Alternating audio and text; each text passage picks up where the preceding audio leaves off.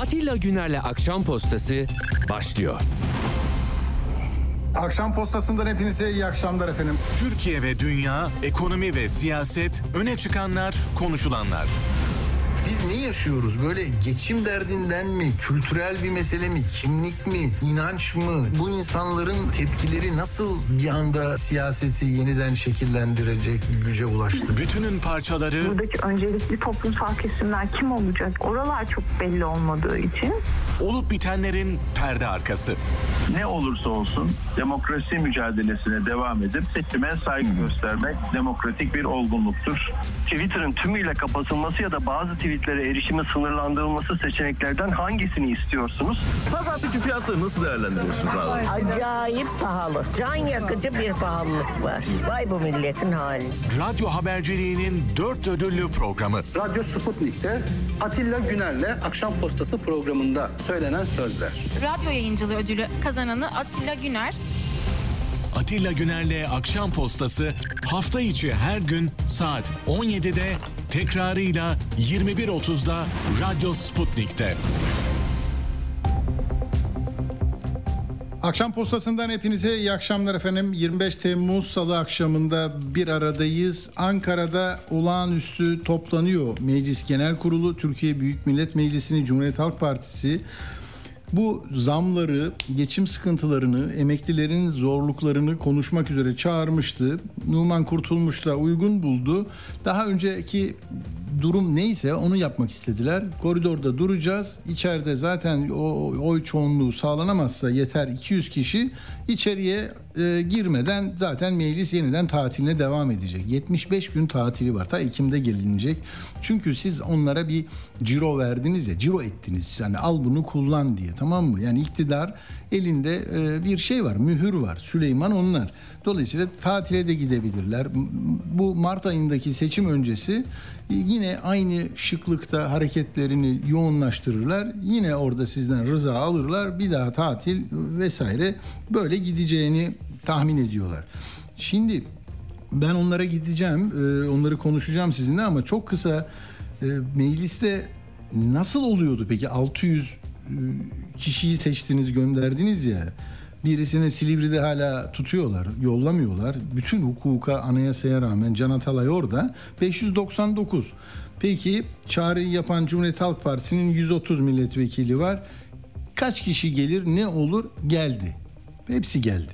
Bak Yeşil Sol Parti 55 milletvekili var katıldı. İyi Parti 44 katıldı. Kaçı geldi gelmedi bilmem ama çoğunluğu sağladılar. Saadet 20 hani de gelecekle birleşerek. Deva 15, İşçi Partisi 3, e, Demokrat Parti e, İşçi Partisi 4 olacak evet. E, ama işte Can Atalay yok. Demok, e, Demokrat Demokrat Parti 3. Şimdi burada yeniden Refah Partisi olağanüstü çağrıdan hemen sonra iki saat önce galiba yapmıştı. Biz katılacağız dedi. Onlar bu e, yani seçmenden tabandan gelen şikayetleri dikkate alıyorlar. Bir genel başkan yardımcıları, bir milletvekilleri dedi ya biz bu alınan kararlarda dahil dahlimiz yoktur. Biz de itiraz ediyoruz. Biz bir buçuk aylık bir seçim ittifakı yaptık. Onun dışında bir şey tanımıyoruz dediler. Kendi listelerinden girmişlerdi. Ee, şimdi bu, bu ilginç tabii. Ama o toplantı sırasında da e, bütün konuşmaların bir kısmını dinledim ben. Mesela nerede birleşti farklı anlayışların e, temsilcileri tarif ederken Türkiye'yi bak nerede kesişme noktası neresi? Çok ilginç geldi bana. İyi Parti'de e, Musavvat e, Dervişoğlu ile Yeşil Sol Parti e, eş başkanı Meral Danış Beştaş İkisi de siz zenginler yanındasınız. Zenginler için e, tercihlerinizi kullanıyorsunuz. Yoksullara, işçiye, çalışana emeğin karşılığını vermeyerek ve beşli çete vesaire böyle konuştu. İkisi de düşünün yani o İyi Parti'de milliyetçi damarı temsil eden e, bir isim. E, diğer tarafta da HDP kökenli Meral Danış Beştaş. Yani ekonomiyi tarif ederken görünen mesele o kimlikler, inançlar, aidiyetler değil. Hikayenin özüne dair bir şey söylüyorsanız laf kıymetli hale geliyor. Ben bunu böyle gördüm. Onun dışında e, yoklama sırasında dışarıda bekliyorlar ya e, AK Partililer ve MHP'liler. E, Özgür Özel onlara çok sert çıktı. Yani geldiniz biz izinden dönün burası çok sıkıntılı dedik. Geldiniz size verilen yolluklarla bu milletin vergilerinden olan parayla meclis toplantısına gelmek için her şey bedava. Tabii bunu da öğrenmiş oluyorsunuz. Uçağa bindiniz, arabanıza bindiniz, yakıt yaktınız. Onu alacaksınız halkın cebinden. Ama kapıda durdunuz reddedilsin diye. Hani oylama yapılamasın diye. Şimdi içeri girdiniz. Biz çoğunluğu sağladık. Şimdi de reddedeceksiniz bizim önerdiklerimizi. Çünkü ne öneriyorlar? Gelin oturalım konuşalım. Bırakın şu tatili biraz daha oturalım bu memleketin meselelerine çözüm bulalım diye. Ee, şimdi gelecekler reddedecekler geçecek gidecek. Zaten 313 e, şeyleri var vekilleri var e, şeyin e, Cumhur İttifakı'nın üstünde de var hatta. Neyse Celal Adan yönetiyor. Sakin ne olur bilmiyorum. Ben şimdi Özgür Özel'in yangınlara gideceğim. Yangınlar çok tabii bu dönemlerde böyle bir sıcak havada e, kavruluyor. Türkiye kavruluyor. Ege'si, Akdeniz'i, her tarafı ve küçücük bir hata, insani bir hata doğaya özen göstermemenin bir cam şişesini de kırıp atmanın onun yansımayla güneş ışınlarını alıyor yangını çıkarabiliyor kimisi torpil atıyor falan neyse oraya geleceğim ama Özgür Özel'in konuşması çok enteresan geldi bana ee, bir lider portresi çizdi bakın İlk defa duydum onu. Ee, yani uzun zamandır ilk defa duydum. Türkiye işçi sınıfını selamlıyoruz dedi. Ne, niçin söyledi bunu? Bu e, doğuda, güneydoğuda e, elektrik e, çalışanları, BEDAŞ'ta çalışanlar bir eylem yapıyorlardı. Onların hepsini DEDAŞ'ta e, 6 ilde eylem yapan DEDAŞ işçileri işten çıkarıldı. 200 kişi. Onları da andı e, Akbelen ormanlarına desteğini ilan etti. Merdan Yanardağ, e, Lozan'ı e, andı. Yani Türkiye'de Lozan diye bir şey yoktu dün. 100. yılını falan kutlamadınız. Çünkü tarih 2002'den başlıyor. 2122'de 100. yıl e, iktidara gelişin 100. yılı kutlanacağı için şu anda 20. yıl. Yani Cumhuriyet Bayramı'nda da 29 Ekim'de Cumhuriyet'in 29. yılını kutlayacağınızı düşünmeyin. Yani Adalet ve Kalkınma Partisi'nin iktidara gelişinin 21. yılını kutlayacaksınız. Çünkü 80 yıllık cumhuriyetten 3 kat fazla iş yaptım diyorlar ya. Böyle. Yani yavaş yavaş bazı şeylere ehemmiyet vereceksiniz. Ertuğrul Gaziler, işte vurmalar, kırmalar orada bir şeyler gördüm dün. Bütün televizyonlara baktım. Arda da çekti onların görüntülerini bütün televizyonlarda hani sivrisinek soktu diye konuşurlar ya böyle 100. yılı diye kimse bir tartışma programı yapmadı. İki tane televizyonda vardı. Devletin televizyonlarında hiçbirinde yoktu. Zinhar. Bu akademisi var, üniversitesi var, bu ülkenin aydınları var, bir şeyi var. Yani iyisiyle kötüsüyle bir meselenin bir vatan olmanın tapusuysa bu 100. yılında konuşamamayı o üniversite diye tabelası var kendisi olmayan üniversitelerimiz. He? Adalette de öyle ya adaletin sarayı diyor. İçeri giriyorsun yani saray olmuyor. Engizisyon mahkemelerini hatırlatan uygulamalar da oluyor. Yani üzülüyorsun. Dolayısıyla hani bina, giriş, böyle cam mekan, X-ray cihazları, kameralar, güzel bir şeyler, anıtlar, heykeller, cici bicili bir şeyler, çiçekler organizasyonlar, şemalar, tab- tabelalar hikaye. içine bakacaksın. Zarfa değil mazrufa bakacaksınız. Şimdi bak ben Özgür Özel'den çok kısa bir şey vereceğim. Sonra yangınlara geçeceğim. Nasıl lider gibi konuşuyor. Ee, var mı o çocuklar? O sesinde olduğu bölüm var mı? Hadi bir verin bakalım ne yaptı.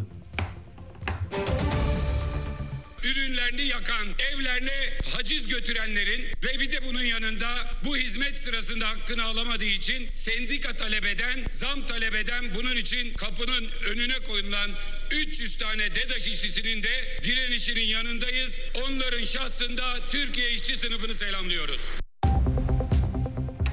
Evet burada Türkiye işçi sınıfı lafı vurguydu. Hani CHP sağa kaya kaya böyle araba biraz sağa kaç, kayıyordu ya. Hani virajda virajda da böyle deli dolu bir şeyler oluyor. Hani kendi solunda ne var o tarafa da bakamıyorsun hep sağında. Ee, ne demişti birisi ya namazda hani kendi soluna bile bakmazlar bir şeyler neyse şimdi karıştırmayalım da. Neyse yani işte bir sol eksikliğini böyle tarif etti. Kemal Bey de bugün grup toplantısı vardı. O da tabii Lozan diye girdi, Akbelen, e, Merdan diye girdi ama hani burada e, şunu anlamak için bunu yaptım. Özgür Özel hani grup başkanı ve partide değişimi İmamoğlu ile birlikte yeni bir şeyle böyle koalisyonla halletmeye çalışıyor ve çok daha e, şey etkili bir konuşma e, sergiledi. Kemal Bey'in de grup toplantısı vardı. Bakın o da nasıl yaptı bunu? Onu dinleyelim.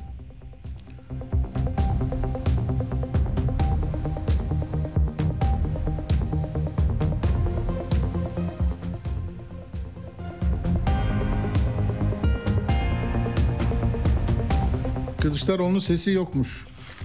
Peki Kılıçdaroğlu'nun sesinde zaten e, böyle manşet olacak bir şey yoktu. Ben söyleyeyim işte bunları söyledikten sonra ne dedi? E, işte biz ne dedi? Vallahi bazen Kılıçdaroğlu'nun ha e, çok kuvvetli gelmeyen seslerinden bir tanesiydi. İşte şey var. Bir yargı ile ilgili bir şeyler anlattı. Çok uzun. Ee, burada böyle yargıya müdahale ediyorsunuz. Ee, İşte vatandaş böyle sıkıntılı vesaire ama ne CHP'nin içinde olup bitenden bahsetti. Ne kirli temiz diye bir şey söyledi. Değişim demedi. Yani hızlıca böyle ha e, işte Neron Roma'yı yaktı, Erdoğan da Türkiye'yi yaktı dedi. Yani başlık olsun diye öyle bir şey söylemişler son cümle. Gitti tamam burada da çok e, uzun duracak halim yok zaten. Biz şimdi hemen e, bize bir ses verin. O ses sırasında hemen bağlantıyı kurun. Akbelen'de nasıl müdahale ettiler? O o bizim toprağına sahip çıkan e, ablalarımız, kardeşlerimiz, e, enişteler, ablalar yani olacak şey değil ya. İtiş, kakış. Niye biliyor musunuz? Ya burada yan tarafta dünyada en çok kamu ihalesini alan Limak tamam mı? Gitmiş İçtaş'la birlikte iki tane termik santrali özelleştirmiş, almış yetmiyor bana diyor daha çok kömür lazım diyor. Yanındaki koskocaman köylerin olduğu yerde 740 dönümü satın alıyor. Ya nasıl satıyorsun adamın köyünü, ormanını, her şeyini? Ondan sonra da orada şimdi ağaçları kesecek, e, kömür çıkaracak. Kömürden de oturacak, şey yapacak. Sana enerji satacak, enerji üretecek. E, ve 4 yıl yetecek bu biliyor musun? 4 yıllık kömür için 4 yılda bitirecek. Alacak, oyacak orayı, darmadağın edecek ve e, bunun için arkadaşlar dediler ki yapmayın, etmeyin. Ya bu nasıl bir kör gözlük, nasıl bir aç gözlülük? Yani havada uçan uçaklarda 10 bin metrede aç gözlüler diyorlar. İşte her şeyden fırsatçı diyorlar falan. Al işte sana. Aç gözlü mü arıyorsun gel. Yanı başındaki ormanı, köyü, ışığı, yeşili, hayatı, yaşamı, hayvanı işgal edip altına gitmek istiyor ya. 18. yüzyılda böyle hani Afrika'da bilmem ne arayan adamlar gibiler ya. Bırak yeter burası 4 yıl değil bu 400 yıldır onlar orada yaşıyorlar.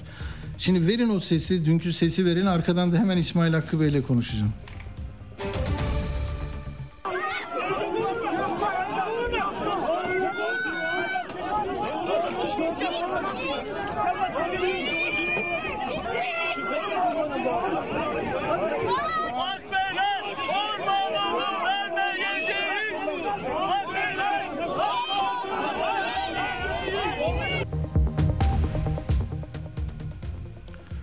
Evet Akbelen'e gidiyoruz. Bir daha söylüyorum. Yeni Yeniköy, Kemerköy termik santralleri tamam mı? 2014'te özelleştiriliyor. 9 yıldır oradalar. Ya bu bize kömür uzaktan gelmesin, daha maliyeti az olsun. Bak hemen burada bir köyün altında madenler var. Bunu alalım biz diyorlar. İşi kotarıyorlar. 4 740 dönümlük ormanı alıyorlar. Satın alıyorlar ya. Sonra da maden işletme izni alıyorlar. Köylüler direnince Önce mahkeme durduruyor bunu. Sonra yeniden açılıyor biliyorsunuz. Aç kapa oluyor. İkizköy. Şimdi 105 futbol sahası büyüklüğünde burası. Düşünsenize ya. Hani o seyrediyorsunuz ya futbol maçlarını. Onun ölçülerini gözünüzün önüne getirin. Bir stada gittiyseniz ya da dışarıdan baktınız. Onun 105 katı büyüklüğünde. 740 dönüm. Ve 33 milyon ton linyit yatağı var bunun altında. 4 yılda da bitirecekler. Alacaklar onu, işleyecekler, elektriği yapıp satacaklar. Çam ve zeytin ağaçları var. Kesmek için geliyorlar. köylüler iki yıldır uğraşıyorlar bu sıcakta. Tabii onların sesini duyanlar da koşturup geliyorlar. Onlara dayanışma sergiliyorlar. Çok hoş da bir şey. Şimdi bize ilk bağlanan kim olacak? Oraları biraz çekmiyor telefonlarda. Kim bağlanıyor arkadaşlar? İsmail Avukat İsmail Hakkı Atal Bey evet hattımızda. Merhaba İsmail Bey. Merhaba, merhaba. Şey, evet zor zor e, merhabalar. Zor yaşıyorsunuz orada. Zor durunuyorsunuz. Belki sıcak e, bir yandan jandarması gerilimi e, sizi dün de bir, bir süre gözaltında e, tuttular. Doğru mu? Evet, evet, evet öyle oldu. Şu anda da Muğla İdare Mahkemesi'nin önündeyiz. yaptınız? Bir dava, dava daha açtık. Ee, Muğla İdare Mahkemesi'nde. Şu anda Muğla İdare Mahkemesi'nden konuşuyorum sizinle. Anladım. Dün dün şeyde ifade aldılar mı? Jandarmaya götürdüler mi sizi? Şimdi şöyle bizi götürdüler ama Anladım. Dün şey, dün ifade e, dün yaptıkları her şey hukuksuz ve kanuna aykırı. Yani şöyle e, ortada bir gözaltı kararı olmaksızın e, bir avukatı gözaltına alıyorlar. Yani normal şartlar altında avukatlık kanununa göre avukatın üzerini bile arayamaz kolluk kuvveti. Ancak e, suçüstü durumu olur. Savcılık talimatı olması. Yani savcılığın da bir soruşturma yapabilmesi için Adalet Bakanlığı'ndan soruşturma izni alması gerekiyor. E, dolayısıyla ama şu anda yani Türkiye bir yönetim krizi içerisinde olduğundan her yerde savcısı hakimi de dahil olmak üzere liyakatsız kadrolarla dolu olduğundan savcıların ne yapmaları gerektiklerinden haberi yok. Jandarmaya söylüyorum kardeşim ben diyorum avukatım bak beni gözaltına alamazsın savcı talimatı var diyor. E savcının böyle bir talimat vermeye yetkisi yok ki. Ondan sonra bizi 5 saat gözaltında tuttular. Sonra ortada bir savcı talimatı gösteremediler. Şimdi ben Adalet Bakanlığı'na ve Jandarma Genel Komutanlığı'na tazminat davası açacağım. Ki uspası olsun bir daha başka bir avukata yapamasınlar bunu. Yani Türkiye'de artık kanunsuzluk, hukuksuzluk kural oldu. Hukuka, kanuna uymak istisna oldu. Yani kanuna, hukuka uyulmasını denetlemekle, sağlamakla görevli olan ne savcısı, hakim yapabiliyor bunu ne kolluk görevlisi yapıyor. Çünkü her taraf liyakatsız, bilgisiz kadrolarla dolu. Evet. Peki orada ne soruyorlar İsmail Bey? Orada ne diyorlar? Mesela yasa dışı suç üzerinize atılı suçu yazıyorlar mı? Siz ne yaptınız? Mukavemet mi ettiniz? Nedir bizim suç orada- size? Ne soruyorlar Bizim yani? orada yaptığımız iş anayasal haklarımızı kullanmak. Biz orada anayasal Ama haklarımızı onlara göre onlara göre onlara göre onlara, onlara göre biz e, mukavemet etmişiz. Yani kolluk görevlisine tamam. mukavemet etmişiz. O nedenle şimdi şöyle bir şey yaptılar. E, bizim Akbelen'deki orman nöbet alanına müdahale etmediler. Biliyorsunuz 2021 Ağustos ayında oraya bir müdahale etmişlerdi. Ondan sonra nöbet alanını dağıtmışlardı. Bunun üzerine toplumda bir infial oluştu. O toplumda oluşan infial üzerine de bütün halk oraya yığılınca e, yürütmenin durdurulması kararı verildi. E, şimdi aynı değişik bir strateji izlediler. Nöbet alanına hiçbir şekilde bir fiziki müdahale yapmadılar ve ileride ormanın içerisinde ormanın girişinde bir e, jandarma koridoru oluşturup orada ormancıların orman kesimini yapması için bir güven hop hop. O, bir or- orman kesimi yapmak üzere bir güvenlik koridoru oluşturdular. Biz de yukarıya doğru e, halkla beraber İkizköylüler ya biz dediler böyle İkizköylüler e, İkizköy Çevre Komitesi biz böyle içeride hızar seslerini duyarak burada duramıyoruz artık yani. E, içimiz parçalanıyor. Gidelim orada talep edelim önümüzü açsınlar E, ve aynı zamanda ikinci bir şeyimiz de şuydu e, biz sabah dün 2021'e 563 esas sayılı 2021'de açtığımız dava dosyasında yürütmenin durdurulması talebinde bulunduk. Orman kesimi başladıktan birkaç saat sonra. Bu yürütmenin durdurulması talebimize de hukuki bir dayanak oluşturmak için içeriden görüntü almak istedik, fotoğraf çekmek istedik.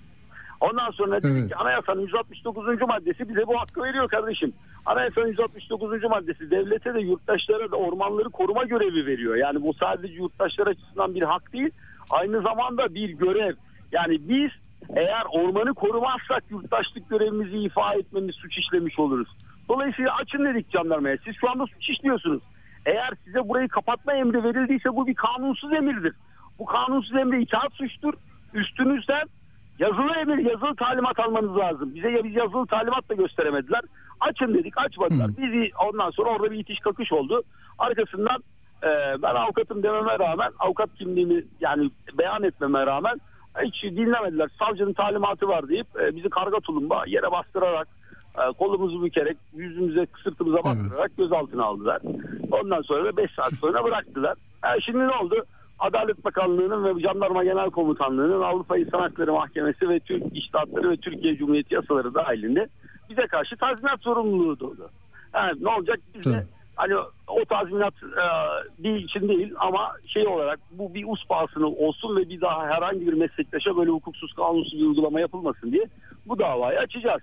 Yani e, böyle bir durum yani şu anda Anladım. Türkiye Cumhuriyeti çok e, kanunlar uygulanmıyor, e, yasalar uygulanmıyor, anayasal hükümler uygulanmıyor. Türkiye çok kaotik bir sürece doğru evriliyor adım adım. Evet. Peki İsmail Bey şey e, söyler misiniz 3-4 dakikada böyle çok kısaltılmış bir şekilde burası benim anladığım e, termik santral var e, hemen altında işte Limak'la e, şeyin İçtaş'ın onlar e, burada bulunan e, linyiti e, elde etmek için satın alıyorlar araziyi doğru mu? Sonra da bir de li- işletme izni alıyorlar. Yargı bunları hi- hiçbir şekilde durduramıyor. E, ve köylü de yüzyıllardır orada yaşayanlar da hop ne oluyor diyor. Hayır diyor bunu alacak bu adam. Çünkü 4 yıl bu kömürü işletecek para kazanacak. Sana ne diyor? Böyle bir deli saçması bir durum değil mi? Evet deli saçması bir durum. Durduramıyor değil Atilla Bey. Durdurmuyor. Yani yargı durdurmuyor. Durdurmuyor. Hı. Yargı yasaları uygulamıyor burada. Kanunları uygulamıyor. Kanunları uygulamakla görevli olan mahkeme hakimleri e, hasbelkader bir yürütmenin durdurulması kararı verdiler. Bir buçuk sene sonra yürütmenin durdurulması kararını kaldırmak için uygun zaman fırsat kollayıp Kasım 2022'de yürütmenin durdurulması kararını kaldırdılar. Yani bu öyle bir şey ki e, şu anda bakın dün öyle ilginç bir gün yaşadı ki Türkiye dü- Türkiye tarihine değil dünya tarihine geçecek bir süreç. Bu iklim krizi sürecinde ülkemizin de insanlığın da geleceğini tehdit eden iklim krizi sürecinde Muğla Bayır'da orman yanarken ormancılar orman yangınını söndürmek yerine Akbelen Ormanı'nı kesiyordu. Yani bu gerçekten bir akıl tutulması. Ya bir insanın yani devleti ve halkı da bir büyük bir organizma olarak düşünürseniz intihar etmesinden farklı bir şey değil ya.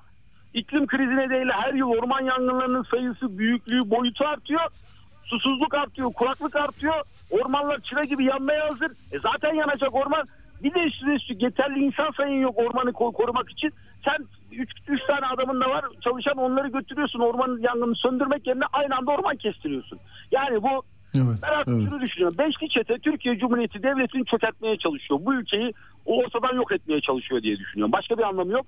Zaten yarın da e, anayasanın 3. maddesindeki devletin ülkesi ve milletiyle bölünmez bütünlüğünü bozmaya teşebbüs suçundan Limak'ın sahibi Nihat Özdemir'le İştaş'ın sahibi İbrahim Çeşen hakkında savcılığa suç duyurusunda bulunacak.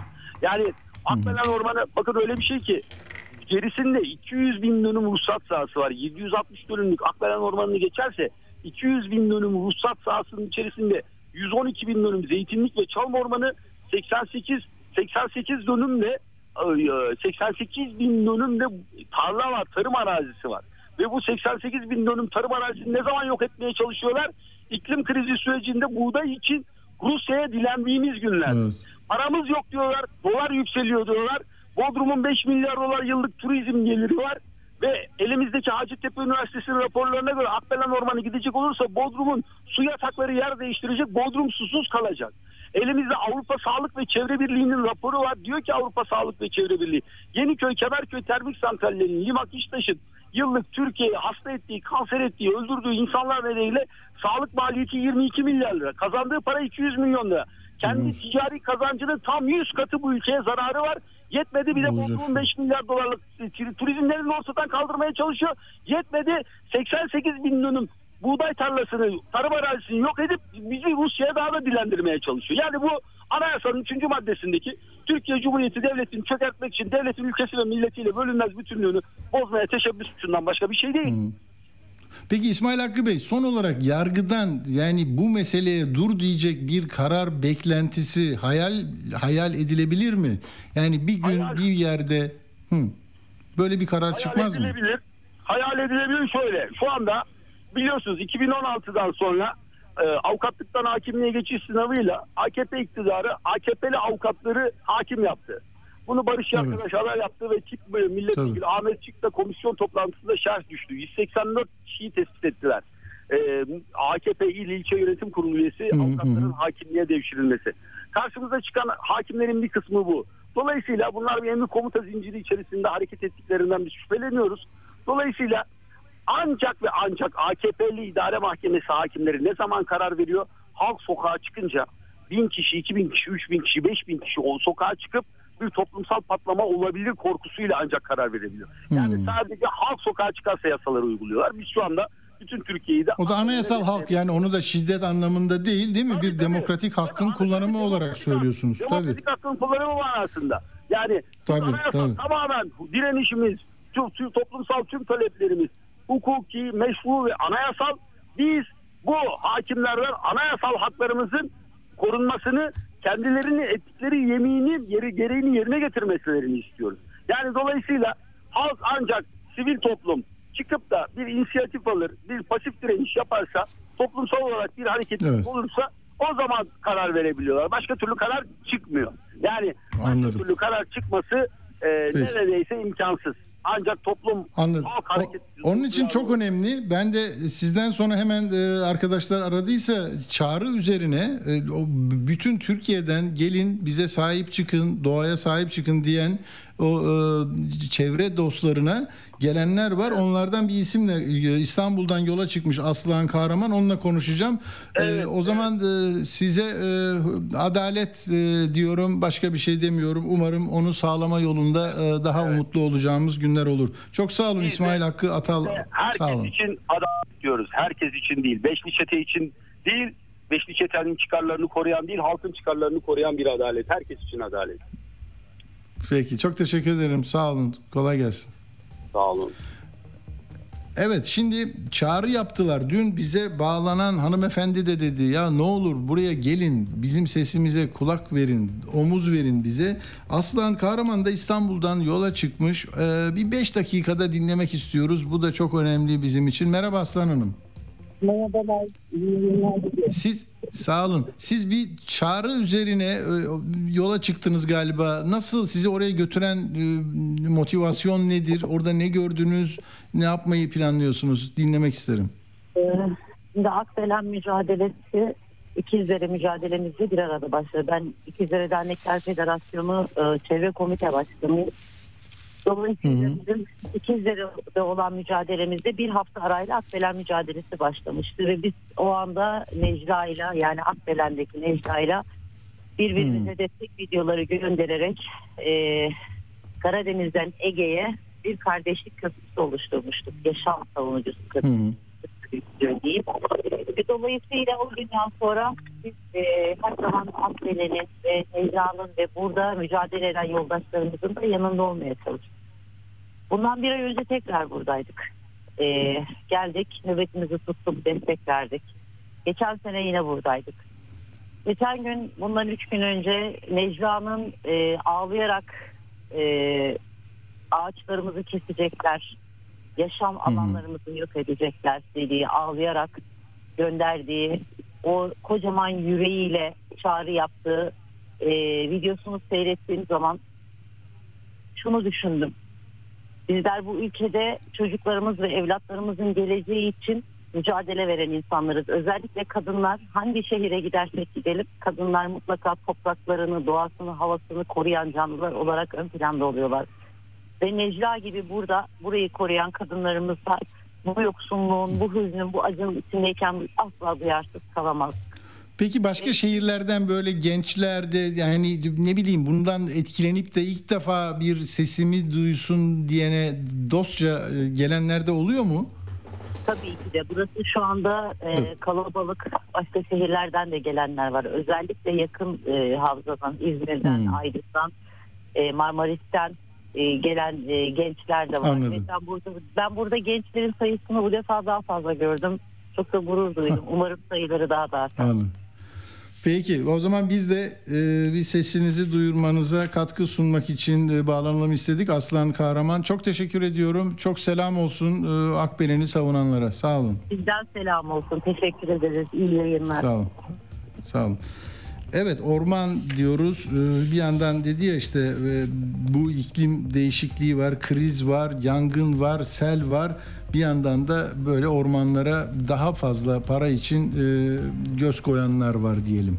Şimdi e, Antalya'da da Kemer'de yangın var. İki bakan oraya gitmiş. Şimdi az önce gördüm. Yani Orman Bakanı konuşuyor. Yanında Kültür Bakanı, Turizm Bakanı konuşuyor. Kemer kontrol edilememiş. e, Daha devam ediyor yangın. E, Dün akşam başladı 21.08'de. 11 uçak, 22 helikopter, 1000 kişi katılıyor. Hakikaten ciddi bir yangın.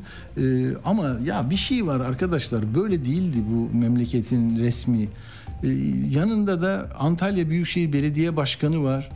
Yani halkın seçtiği insan, yerel yönetim, or- orası bir büyükşehir belediyesi. Sadece iki bakan konuşuyor, bakan sırtını dönüyor, ondan sonra yürüyor. Belediye başkanına mikrofon uzatan da yok çünkü kim verecek onu canlı yayında? Vermezler. Böyle bir tuhaf durumlar onu da söylemeden edemeyeceğim. Yangın konusunda şeyde de var. e, Hatay'da kontrol altına alındı Atak, e, Antakya'da, Kisecik'te.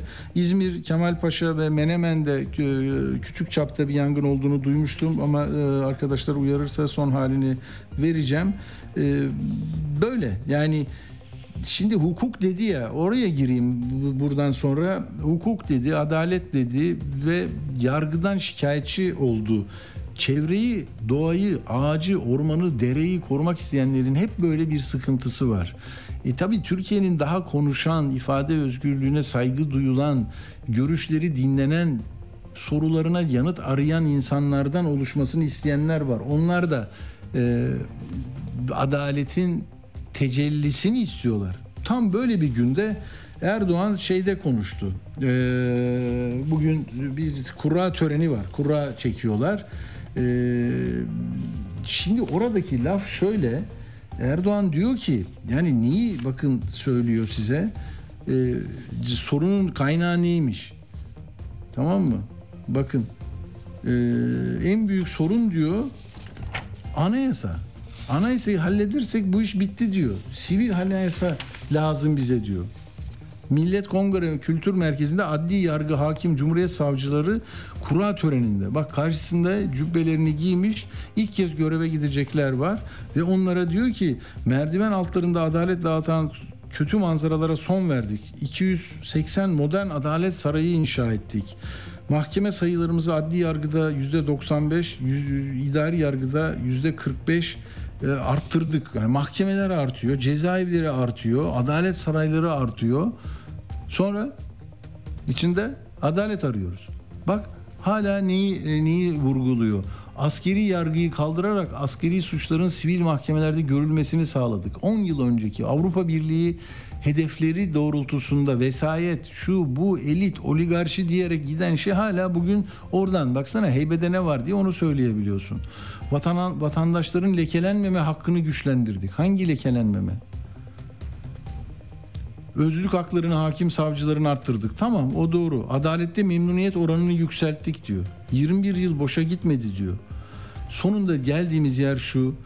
Diyor ki e, Cumhuriyet'in 100. yılını darbe anayasasıyla karşılamış olmayı içimize sindiremiyoruz. Sivil, özgürlükçü, kuşatıcı bir anayasa ile taçlandırmak istiyoruz. Ya 21 yıldır kenarından köşesinden yani yönetimi değiştirdir. Neredeyse rejim değişti.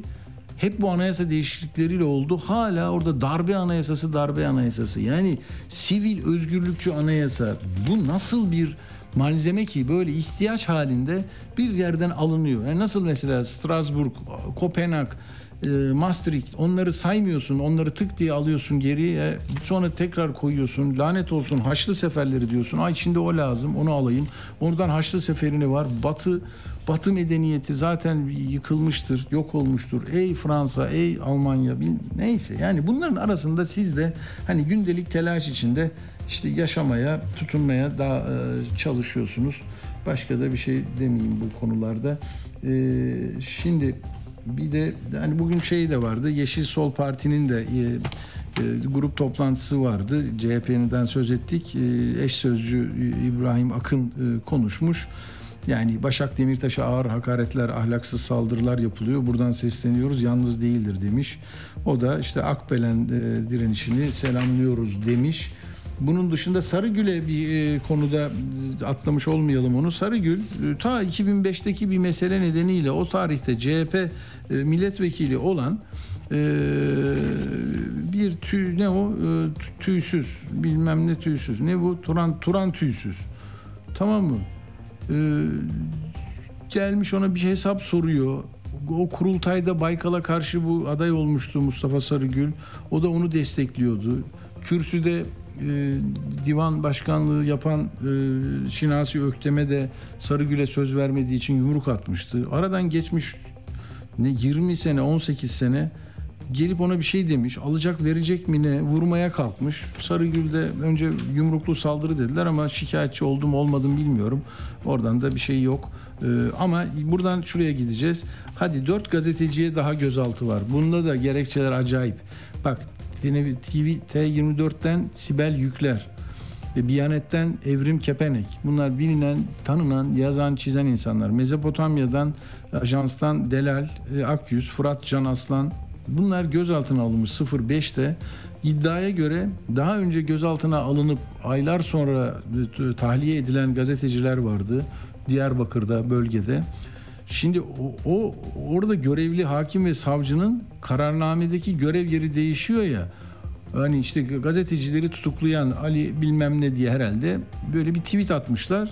Sen diyor terörle mücadele edenlerin evini şey gittiği yeri söylüyorsun diye. Yahu sanki böyle bir gerekçe olabilir mi? Merdan'a da diyorsun ki sen şeyi eleştirirken bunu böyle dedin, fazla söyledin.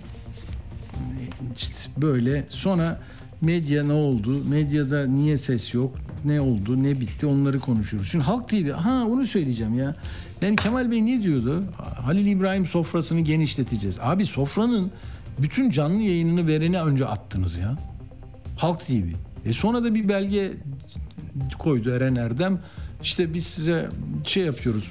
Bizim partinin her şeyini vereceksiniz. Ya ben peki gazeteciyim senin her şeyini niye vereyim abi? Belki deli dolu bir şeyler oluyor orada. Benim işim var daha kıymetli iş yapacağım. Yani işçilerin sıkıntısını anlatan bir toplantı, mitingdeyim. Onu kesip sana mı döneceğim yani? Yok abi döneceksin. Paran da bu kadar. İşte ayda bunu veriyorum bir şeyler. Bakın burada çok hassas bir sınır var. Benim gazeteciliğimde parayla satın alınmış bir şey olmadı. Sütun sayfa olamaz. Yani editoryal bağımsızlıkta orada ilan diye verirlerdi ya mesela bir belediye bunlar yeni çıktı. Eskiden ne bileyim ben işte bilmem ne belediyesi kendini hiç kimse haber yapmıyor diye bir sayfayı alırdı. Altına da bu bir reklamdır yazısı konulurdu. Üstüne de bu paralı bir ilandır diye yazardık biz. Şimdi iş öyle noktaya gelmiş ki e, ihtiyaç diyorlar, ekonomi diyorlar. Tamam da kardeşim. Yani zaten bunu kuran CHP. Baykal'ın kontrolüne geçiyor. Baykal kurduruyor. Sonra kızına geçiyor. Kızı 2 milyon dolara satıyor. Kime satıyor? Kemal Bey'in söylediği isme satıyor. Sonra gelin anlaşma yapıyorlar. Bizim her şeyimizi vereceksiniz. Bu ihtiyaç şundan doğmuş olabilir. Ona bir şey demiyorum. Ya her taraf kapalı. Aydın Doğan'a bile evine yolladılar. Ona bile yer açmadılar. Nereye gidelim? Nerede sesimizi duyuralım? Peki duyuralım buradan. Ha bunun da bir maliyeti var. Ya teknik servisi yapıyorsun, ediyorsun. Bir de para niye veriyorsun? E işte onun geliri yok, ayakta dursun. Peki o ayakta duracak şeyleri niye e, yaratamıyor? Ne, ne yapayım? Yani senin para aldığın yer seni özgür bırakır mı diye sormayacağız mı yani? O insanların belki o zaman halka seslen abicim İban'ını ver.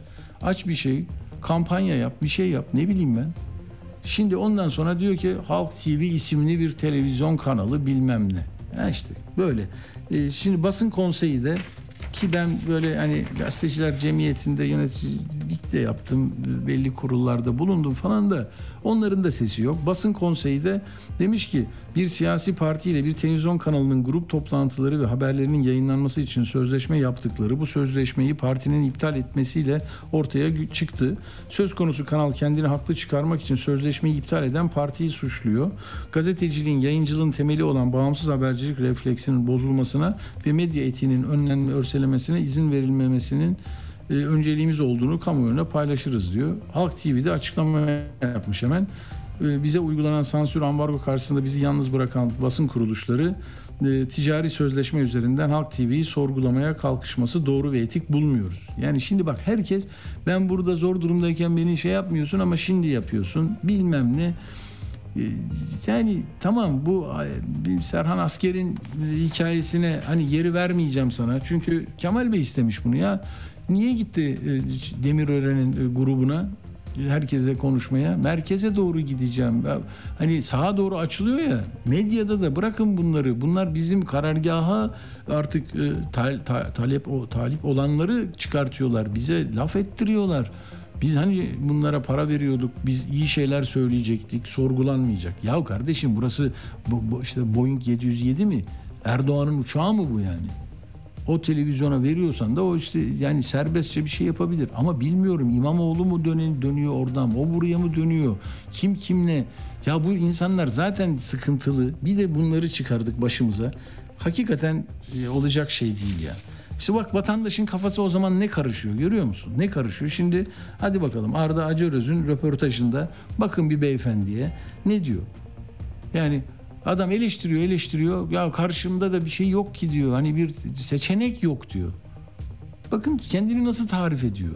Hayatın içinde bu var. Hani ben limana götüreyim, gemiyi götüreyim, gemi benim, aşk gemisi, dıttır dıttır. Ne bu ya? Transatlantik midir? Nedir? Titanik midir? Nedir ya? Bir dinleyin Arda'yı Allah'ını severseniz ya. Arda soruyor, vatandaş anlatıyor. Merhabalar. Merhabalar. Biz Türkiye olarak maalesef bir tüketim toplumu olduk. Ağustos böceği gibiyiz. Sürekli tatildeyiz, sürekli eğlencedeyiz, sürekli gezideyiz, sürekli yiyoruz, içiyoruz. Ve bu paranın nereden geldiği de belli değil. Bir kesim var sırf böyle yaşıyor. Bir kesim de var hiçbir türlü yetiremediği için gece gündüz çalışıyor. Yetmiyor ama bir kesim de var sürekli tatilde sürekli yiyip içiyor. Nasıl oluyor? Yani bu para nereden geliyor ben de çok merak ederim. Yıllardan beri yaşım 50'ye geldi. Yani bu kesim hep tatilde. Bunları hiçbir şey etkilemiyor. İşçiye, emekliye, memura, çalışana verilecek zam yerine hali hazırda artan fiyatların durdurulması. Yani esas olan bu. Mevcut hükümetin başarabileceğini düşünüyor musunuz? Valla şu anda geriye baktığınızda da mevcut hükümetin dışında da bir şey göremiyorsunuz işin açıkçası. Haber kanallarını oldukça dinliyorum. E şu anda diğer X parti daha şu anda kendi içinde anlaşıp uzlaşamıyor. Kendi içinde evet bölünmüş. Kendi içinde bir orta yol bulamamış. Günümüz teknoloji devri. E bugün e, bir arama motoruna yazdığınız zaman hemen hemen her şeyi görüyorsunuz. E şimdi diyorsun ki kendi kendine ya da kendi içinde kendi yandaşlarıyla bir uzlaşıya sahip olamayan bir parti, bir parti başkanı ya da işte onun belediye başkanları, yardımcıları e bugün hükümetin başına gelse ne yapabilir? Daha bunlar kendi içlerinde uzlaşamıyorlar. Milletin, devletin hali ne olur diyorsunuz? Kötünün iyisi diye mi tabir edelim? Hani bir şekilde bir yere kayıyorsunuz. O da şu anda diyorsun ki e bunlar gene işte buraya kadar getirmiş, şuraya kadar getirmiş deyip onlara veriyorsun. Siz mesela kime oy verdiniz? Ben Recep Tayyip Erdoğan'a verdim. Ama ben Arkasında kararlılıkla durup evet ben iyi ki oy vermişim der misiniz şu an? Ya şu anda şöyle onu demek isterdim ama onu demem için benim e, somut bir şeyler görmem gerekiyor. Yani en azından geçim derdiyle alakalı bir şeyler görmem gerekiyor. Çünkü bizler çalışan insanlarız. Bizim için asıl olan dediğim gibi maaşlara gelen zamlar değil. Enflasyonun durdurulması. Şimdi bugün herkes 2 ay 3 ay kalan kiracı acaba ev sahibi bana ne kadar zam yapacak endişesinde. Bir %25'lik karar var. Kim uyuyor? Var mı sizin çevrenizde de? Seçimlere kadar sizin için doların düşürülememesi ya da enflasyonun aşağı indirilememesi oy vermenizde bir etken olacak mı? İlla ki. Yani şimdi Sonuna kadar AK Parti mi yoksa e, enflasyon Ya şimdi şu andaki e, şu andaki bağlamda baktığınız zaman sonuna kadar AK Parti gözüküyor. Çünkü karşısında etken bir muhalefet göremiyorsunuz. Yani ben vatandaş olarak göremiyorum. Kim var? Yok. Biz Atatürk çocuklarıyız. Bizim Atatürk'e olan sevgimiz sonsuz. Vatanperveriz, milletperveriz, insanımızı severiz, ülkemizi severiz, vatanımızı, toprağımızı severiz. Yani şu andaki CHP şunu bile söyleyebilirim. Şu andaki CHP Atatürk CHP'si değil. Saçma sapan bir noktadalar. Merhabalar. Merhaba. Ülkede yükselen bir enflasyon var. Artık çığ gibi boyumuzu Evet. aştı. Ya zaten e, genç yaşıtlarımın çoğu artık Türkiye'den gitmek istiyor. Buna ben de dahilim. Öyle mi? Buna ben de dahilim. Çünkü evlilik olayı deseniz sıfır. Yani birini buldunuz evleneceksiniz bir hayaliniz var. İnanın gerçekleştiremiyorsunuz. Düğün salonları olmuş 70 bin lira 80 bin lira. Bir gelinlik olmuş 50 bin lira 60 bin lira. Damatlık demiyorum takım elbise diyorum 10 bin lira. Tamam düğün yaptım. insan çağırdım. Takı takacak adam. Altın oldu. Gramı 1700 lira. Yani kim neyi takacak ki? Atilla Güner'le Akşam Postası devam ediyor. Evet siyaseti sokağa bir kenara bırakalım. Asıl korku, can güvenliği, deprem zaman zaman yokluyor bizi. Şimdi Adana çok konuşulurdu bir dönem. Son 6 Şubat'ta da zaten küçücük bir yerde e, gittiğim gördüğümde de şaşırmıştım. Adana'da belli noktada e, ölüm de e, yaşandı. Binalarda çöktü. Şimdi Adana'da e, 8.44'te 5.5 büyüklüğünde Kozan merkezli bir deprem oldu.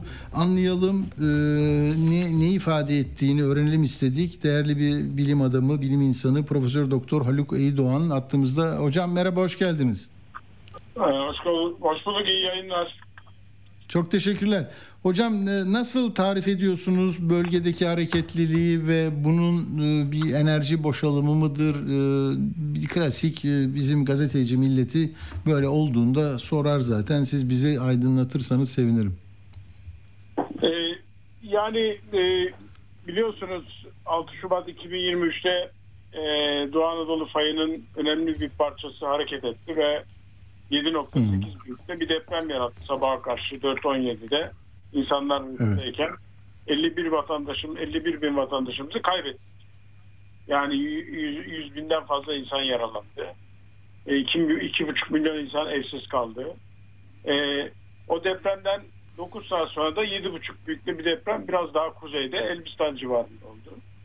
Orada da 150 kilometre uzunluğunda bir fay hareket etti.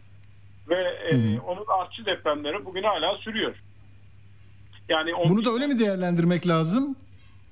Şimdi e, yani bölgede e, bu konu tartışılabilir ama sonunda e, bölgede birçok ana ana e, deprem hatlarının dışında küçük deprem hatları var. Faylar var yani. Kırıklar var. Kırıklar ait. Türkiye'de irili ufaklı 550 tane e, deprem yaratacak fay var. Bunların bir kısmı küçük depremler yaratıyor. Bir kısmı da büyük depremler yaratıyor.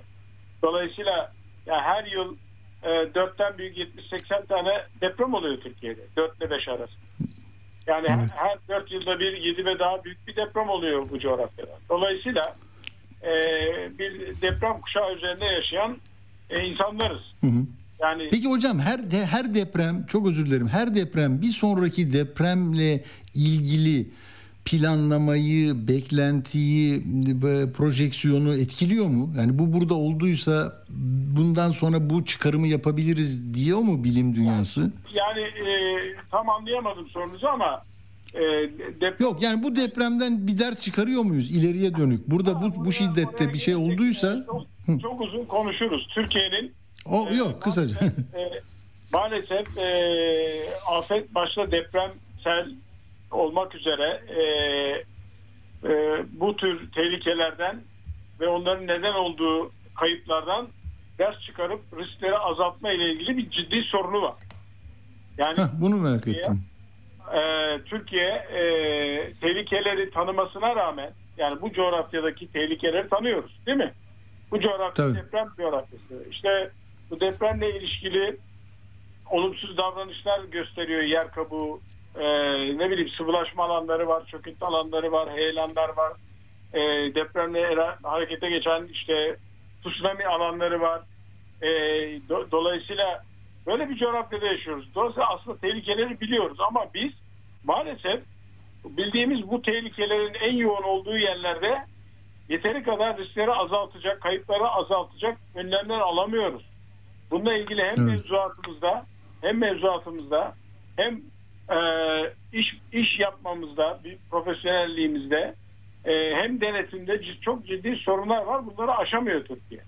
Dolayısıyla 6 ve daha büyük hatta 5,5 ve daha büyük depremlerde Türkiye'de kayıplar oluşuyor. Bakın Türkiye Anadolu coğrafyasındaki tarih tarihe bakarsanız deprem tarihine ya 5,5 5 5 büyükte 5,5 büyükte depremlerde yıkılan yerler var. Dolayısıyla e, Türkiye yani Türkiye'nin bu e, doğal doğal gerçeğini anlıyoruz ama bir türlü bu, bu a, a, gerçekten hareket edip e, gerekli önlemleri al- alıp hazırlık yapamıyoruz. Hep yara sarma. Ki onca yıl geçti. Onca kurullar oldu, konseyler oldu. Biz Bakın 17 Ağustos 99 depreminde milat dedik değil mi biz bu deprem sonuçlarına? Yüz evet, evet.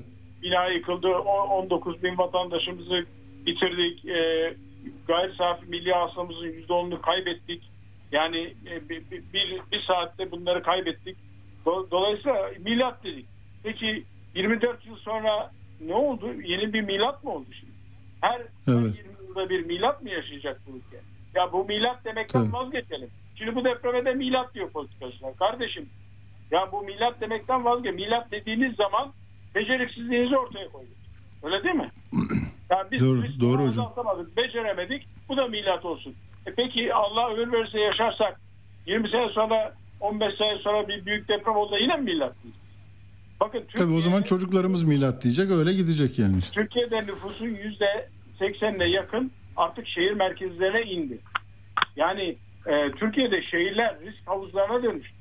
Çünkü siz varlıkları bir yere yığarsanız e, yani tehlike büyük. Diyelim ki bir bölge alalım. Marmara örnek. Değil mi? İstanbul depremi diyoruz. Evet, İstanbul evet. depremi diyor. Sabah kalkıp İstanbul depremi diyoruz. Akşam yatıp İstanbul depremi diyoruz. Marmara. E aslında bu İstanbul depremi değil ki tek başına. Bu bir Marmara depremi olacak. Şimdi Maraş merkezli depreme biz Maraş depremi diyoruz ama 11 ili mahvetti. Öyle değil mi? 2,5 milyon insan Tabii. evsiz kaldı. 11 il etkilendi. 14 milyon kişi etkilendi. Bölge depremi. Dolayısıyla büyük depremler bölge depremleri. Şimdi Türkiye'de birçok büyük şehir var. Nüfusu 1 milyonun üzerinde.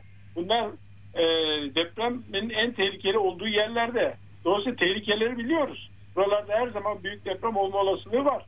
Aşırı nüfus ve varlık yığılması var büyük şehirlerde. E, büyük üretim ve ekonomik ilişkiler kapasitesi var. Bütün varlıkları oraya topluyoruz. Tarih ve kültür varlıkları var büyük şehirlerin bir kısmında. İşte Hatay kaybettik. Tabii. Öyle değil mi? Doğru. Ee, yani Tabii. altyapı, altyapı ve donanım yetersizlikleri var büyük şehirler. Çünkü nüfus o kadar hızlı artıyor. Yapı, bina o kadar hızlı çoğalıyor ki altyapıyı de- değiştiremiyoruz. Yani e, az ve Türkiye'deki afet yönetim sistemi daha çok afetten sonra işte arama kurtarma, toparlanma, yeniden yapalım, yıkılanı yeniden yapalım. Peki yıkılanı yaptık da 17 Ağustos 99'dan sonra yıkılanı yaptık. Düzce'de niye yıkıldık yine? 20, 2020, 2022'de 6.1 büyük depremde Düzce'de yine yıkıldık. Düzce'de bir sürü bina yıkıldı. Ağır hasar aldı. Dolayısıyla Evet. riskleri azaltma planları yaparak yerel yönetimler, yerel yönetimler imar planlarına tüm tehlikeleri işleyecekler. Ee, buna aslında merkezi yönetim de mümkün olduğu kadar e, yerelin planlarını bozmayacak. Yani e, imara açılacak yerler, sıvılaşma alanları olmayacak, heyelan alanları olmayacak, tsunami alanları olmayacak. Yani bu bunları bu tehlikeleri görüp bunların yaratacağı riskleri görüp e, toplumla beraber bir katılımcılık modeliyle biz bu riskleri azaltmamız lazım. E, afet yönetim planı yapmak, risk azaltma planı yapmak bir bilimdir. Bir iyi yönetim ve yönetişim e, yönetişim e, düzeni kurmak lazım. Afet yönetiminde paydaşları kabul etmemiz lazım. Afet yönetiminde paydaşlar deyince yalnız efendim belediye, yalnız e, Çevre Şehircilik Bakanlığı ya da AFAD bununla uğraşsın demek değil. Bakın afet yönetim paydaşlarına baktığım zaman bugün dünyada kabul edilen modelde bunun içinde hükümetin yanı sıra sivil toplum kuruluşları var. Ona yardım yardım yapan e, insanların oluşturduğu gruplar var. Kent konseyleri var. E, bölgesel işbirlikleri kurmanız lazım. Özel sektör var. Değil mi? Üniversiteler var. Basın var. Tabii. Bütün bunların hepsinin her şeyin farkında olması lazım. Ve bu paydaşların bir bölgede ister selle ilgili olsun, ister depremle olsun, ister heyelanla ilgili olsun görüş birliğiyle hareket edilmesi lazım. Yok efendim ben illa orayı imara açarım.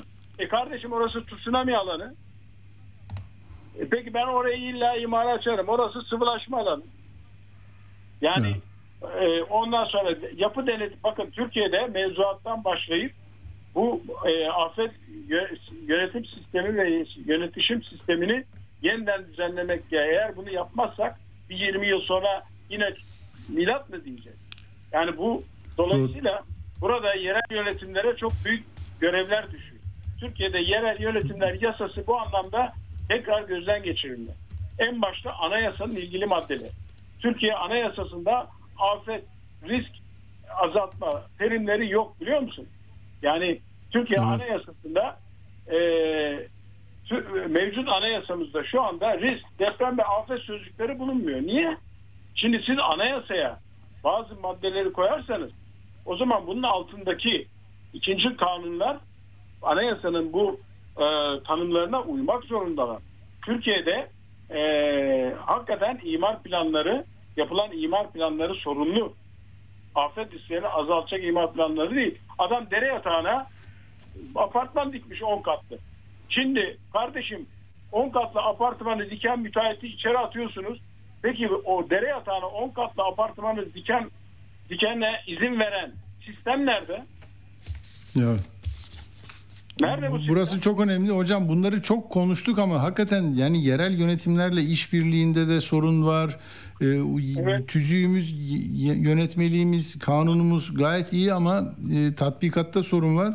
Biz de onu e, dile getirmek istiyoruz. 18'e kadar benim bir sürem var hocam. Son cümlenizi alayım. e, özür dilerim yani bir Dolayısıyla aslında bugüne kadar yapılan özellikle 17 Ağustos 99 depreminden sonra üniversitelerin, bakanlıkların, sivil toplum kuruluşların, Türkiye Mühendis Mimar Odaları Birliği'nin birçok yerli yabancı kuruluşun bilim insanının yazdığı, Hı hı. yayınladığı makaleler, raporlarda aslında bilinmeyen bir şey yok. Her şey ortaya konmuş. Evet.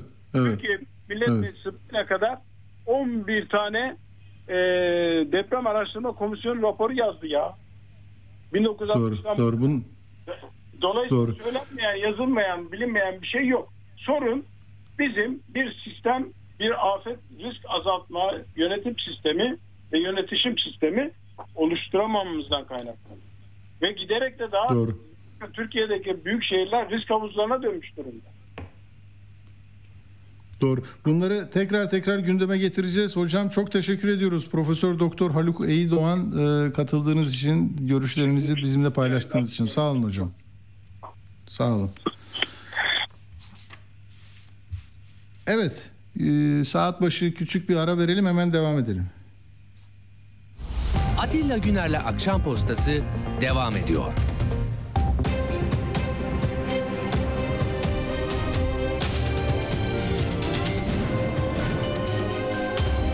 Radyo Sputnik.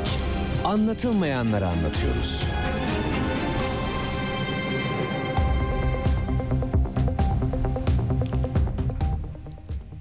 Evet devam ediyoruz. Bu arada bir şeyi unuttum, hatırladım, e, söyleyeceğim. İlginç bir analize muhtaç bu tabii. Aydın e, Ege'de değil mi? Yani e, göreceli olarak CHP'nin Büyükşehir Belediye Başkanlığı'nı CHP'nin kazandığını biliyoruz. E, %53 ile, e, 54 ile hatta. E, ilçeleri var. İki ilçesinde 2019'da Nazilli'de ve İncirliova'da İyi Parti kazanmıştı. Şimdi Adalet ve Kalkınma Partisi öyle bir, e, bir politika izliyor ki bu iki belediye başkanını da kendi saflarına kattı. Önce Nazilli Kasım ayında 2022'de İyi Parti'den istifa etti. Adalet ve Kalkınma Partisi'ne geçti. Şimdi de İncirliova. O da irice bir e, ilçe. E, dolayısıyla yani yerel seçime böyle gidilecek. Belki hani zayıf halkaları partisine katma konusunda e, şeydir, maharetlidir e, AK Parti'nin e, teşkilatçıları. Böyle e, değişik bir aydın hikayesi. Yani artık İyi Parti'nin Aydın'da şeyi yok. Düşün başkanlığı yok. CHP orada aday göstermeyip İyi Parti'ye vermişti. Orada gelen arkadaşlar da ben AK Parti'de siyaset yapacağım diye İncirliova ve Nazilli istifa etti gitti. Peki şimdi avukat Batuhan Bulut'la konuşacağız. Attığımızda mı? Merhaba Batuhan Bey hoş geldiniz. Hoş bulduk. Merhabalar, iyi yayınlar. Çok teşekkürler. Ee, siz seri bir şekilde ve aydınlatıcı açıklamalar yapıyorsunuz. Televizyonda yakaladım sizi. Gazetecilerin e, aradığı e, hızlı ve sonuç alıcı e, görüşmelerin e, tam örneğisiniz yani. Şöyle e, ne olur bize söyleyin bu kirada yok boş evi böyle yaparsanız sizi yakacağız. Aç gözlüler, sizi gidi mikroplar falan şeklinde böyle köy kahvesindeki gibi gidiyoruz bir yere. Ee, bu kira meselesini çözer mi? Verili olarak bugünkü durumumuz nedir? Kira sorunu Türkiye'de yargıya nasıl yansıyor? Ben cinayetlere, üçüncü sayfalara bakıyorum. Asayişe de hayli yansıyor. Çok üzülü, üzüyorum, üzülüyorum. Ee, ne diyorsunuz? Bizim tam 8 dakikamız var. Bizi bilgilendirin ne olur. Tamam çok teşekkürler öncelikle e, kıymetli yorumlarınız için. Ee, ben e, dilim döndüğünce e, anlatmaya çalışacağım biraz. Şimdi bu boş konut vergisi şu e, yurt dışında uygulanıyor. Özellikle İspanya modeli diye adlandırılıyor bu model. E, 6 ay veya da daha uzun süredir evlerini boş tutan ve spesifik Hı. olarak kiraya vermemek e, için boş tutan ve kiraya vermekten imtina eden kişilere ekstradan bir vergi e, getirme durumu söz konusu. İşe yarıyor mu? İşe yarıyor mu? Böyle olunca işe yarıyor mu?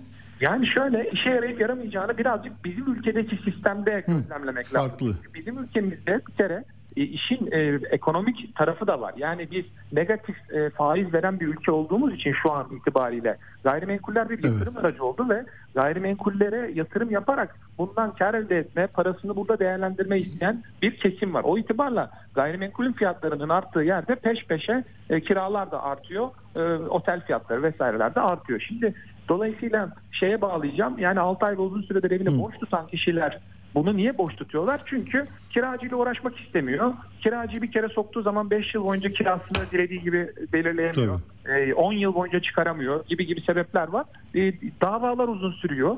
Dolayısıyla bu birden çok yönü olan bir sorun esasında. Yani sadece boş konut vergisi getirerek elbette çözülmesi çok kolay değil. Nitekim %25 sınırı getirdik. 2 yıldır hani bir yıldır uygulanıyor. Bir yıl daha uzatıldı ama kaç kişi %25'e uyuyor derseniz çoğu insan uymuyor ev sahibiyle arasını kötü yapmamak için.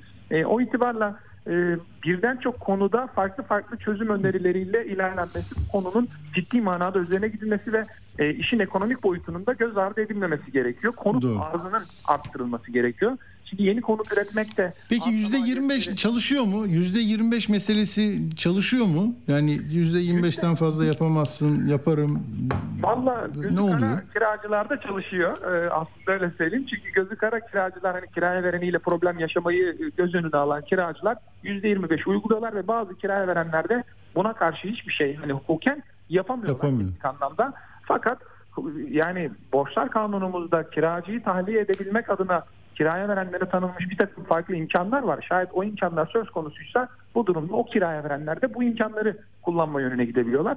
Teknik olarak hani buna imkan diyorum ama aslında bu imkanı olmamasına rağmen varmış gibi yapan kiraya verenler de oluyor. Nasıl? Evi başkasına satmış gibi gösteriyor. E, o satın alan kişi ben burayı kendim kullanacağım çık diyor mesela. Çünkü kendisi üzerine hmm. ev var. E, dolayısıyla ihtiyaç nedeniyle tahliye davası açsa kendisi kazanamayacak. O yüzden arkadaşına satmış gibi gösteriyor. Ee, orada fiktif bir satış Ama var. o da hızla tahliye edebiliyor mu o zaman? Yani mal Tabii bir, bir buçuk yıl en az İstanbul için konuşuyorum bazen iki yıl, üç Tabii. yıl ve mahkemeler de orada çok inceleyip sık dokuyorlar. Yani e, senin aynı veyahut da benzer nitelikte başka bir evin var mı? E, spesifik olarak gerçekten bu eve ihtiyaç duyuyor musun? E, işin, e, ailendeki diğer kişilerin hmm. okulu vesairesi bu eve yakın mı? Burada oturman mantıklı mı? Bunları araştırıyor mahkemeler. Çoğunlukla da kabul etmedikleri oluyor. Çünkü asıl gayenin, arkada gizlenmiş amacın burayı daha yüksek bedelden kiraya vermek olduğunu düşünebiliyor. Hı. Bunları anlayabiliyor hakimlerimiz diyebilirim.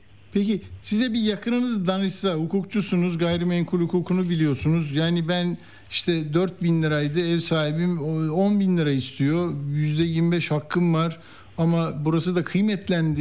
Ben de biliyorum. Yani %25'in üstüne de çıksam bir sorun e, görmüyorum. ben yüzde 35 yapacağım dese yani bu bu makul bir şey mi? Böyle bir ara formül mü yoksa yüzde 25'te diren canım kanun böyle söylüyor. Boş ver. Nasıl olsa seni çıkaramaz. Huzurun kaçar ama nedir yani orada ne dersiniz bir e, aile e, e, mensubu birisine? Çok güzel bir soru. Daha dün bununla ilgili bir telefon görüşmesi yaptım ve müvekkilime şunu söyledim. Ee, kendisine şunu söyledim. Yani dedim ki %25'in üzerinde bir artış yap mal sahibiyle problem yaşamamak için. Fakat oldu ya sen iyi niyetli bir adım attın ona. %25 iken yasal sınır üzerinde yapmak zorunda olmamana rağmen misal veriyorum %40 yaptın. Fakat ev sahibi 3 ay sonra sana kalktı dedi ki ya ben bu evi satıyorum. Almanya'dan oğlum geldi ya da kızım geldi onlar oturacak çık. Şimdi dolayısıyla sana e, işte 2 ay 3 ay önce zam yap deyip 3 ay sonra böyle bir şeyle senin karşına gelerek hani kötü niyetli bir davranış sergilerse senin şöyle bir imkanın var aslında. Sen %25'in üzerinde bir artış yapmak zorunda olmamana rağmen bunu yaptığın için bunu ilerleyen süreçte kiraya verenden iade alma hakkın var. Buna bir sebepsiz zenginleşme diyoruz. Yani siz borçlu olmadığınız bir parayı borçlu olmamanıza rağmen birine öderseniz fazladan ödediğiniz bu parayı iade alma hakkınız söz konusu. Yani burada ilginç. E, tabii yani çünkü bazen irade sakatlığı e, vasıtasıyla hani bu parayı borçluymuşçasına bilmediği için ödeyenler olabiliyor. Veyahut da çünkü yasa şöyle diyor bakın geçici madde ikinci madde şunu diyor. %25 üzerinde yapılan artışlar geçersizdir diyor. Şimdi bu kanunun amiri bir hükmü, emredici bir hüküm. Yani siz kanunun emredici hükmünün aykırı şekilde bir e, taraflar arasında bir işlem e, tesis ederseniz e, fazlaya ilişkin kısım kısmi butlanma hükümsüz olur. O itibarla tabii bunlar hep hukuki görüşler fakat mahkemelerde de desteği var. Bunun yargıtay içtihatlarında da desteği var. O itibarla hani işin böyle bir imkanı da olduğu için ben hani o kiracı müvekkilime şunu önerdim. Sen bir adım at, iyi niyet göster. %35, %40 neyse yap. E, alt sahibinde problem yaşamamak için ama oldu ya e, ilerleyen süreçte 6 ay sonra, 7 ay sonra, 1 sene sonra sana kalktı. O olumsuz bir negatif bir adım attı. Sen de ona ihtarname çekip kardeşim o zaman sen de benim %25'in üzerinde fazladan ödediğim şu paraları bana iade et. Ben bunları sana fazladan ödemişim. Bunu bilmiyordum. Bilmeden ödedim.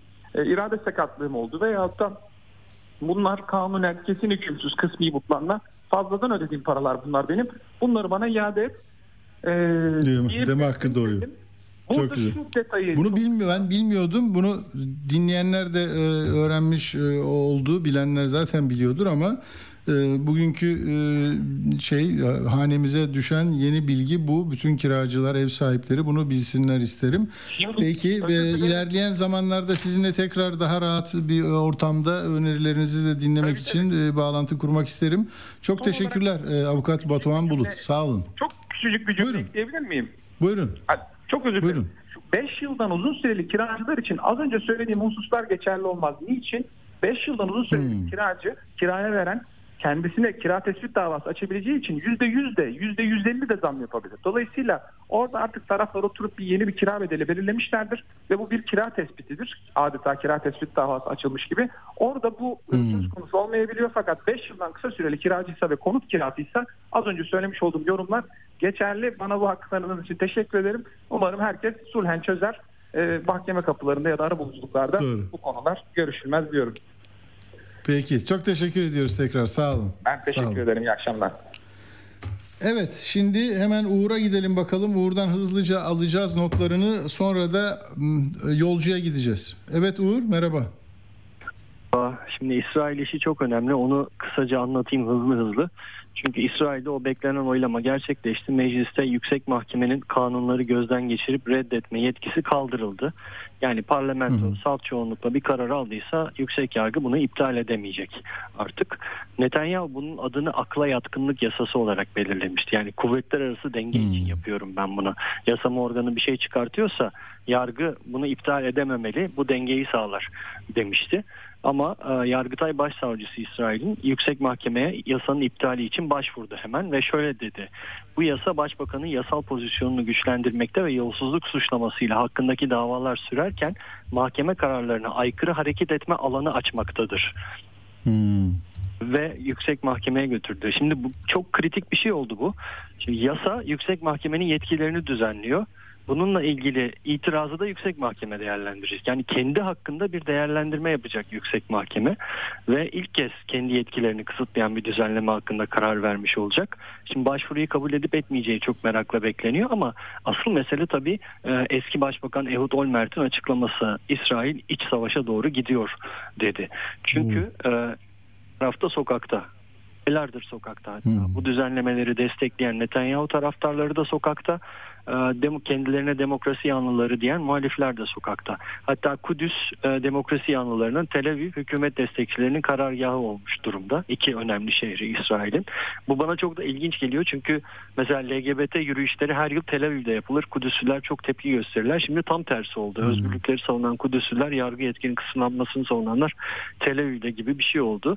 E, bugün İsrail gazeteleri de bu tepkilerini ortaya koydular. İki önemli İsrail gazetesi simsiyah birinci sayfalarla çıktılar. Bugün İsrail için, İsrail demokrasisi için kara gün diyerek e, iki siyah kapakla çıktılar.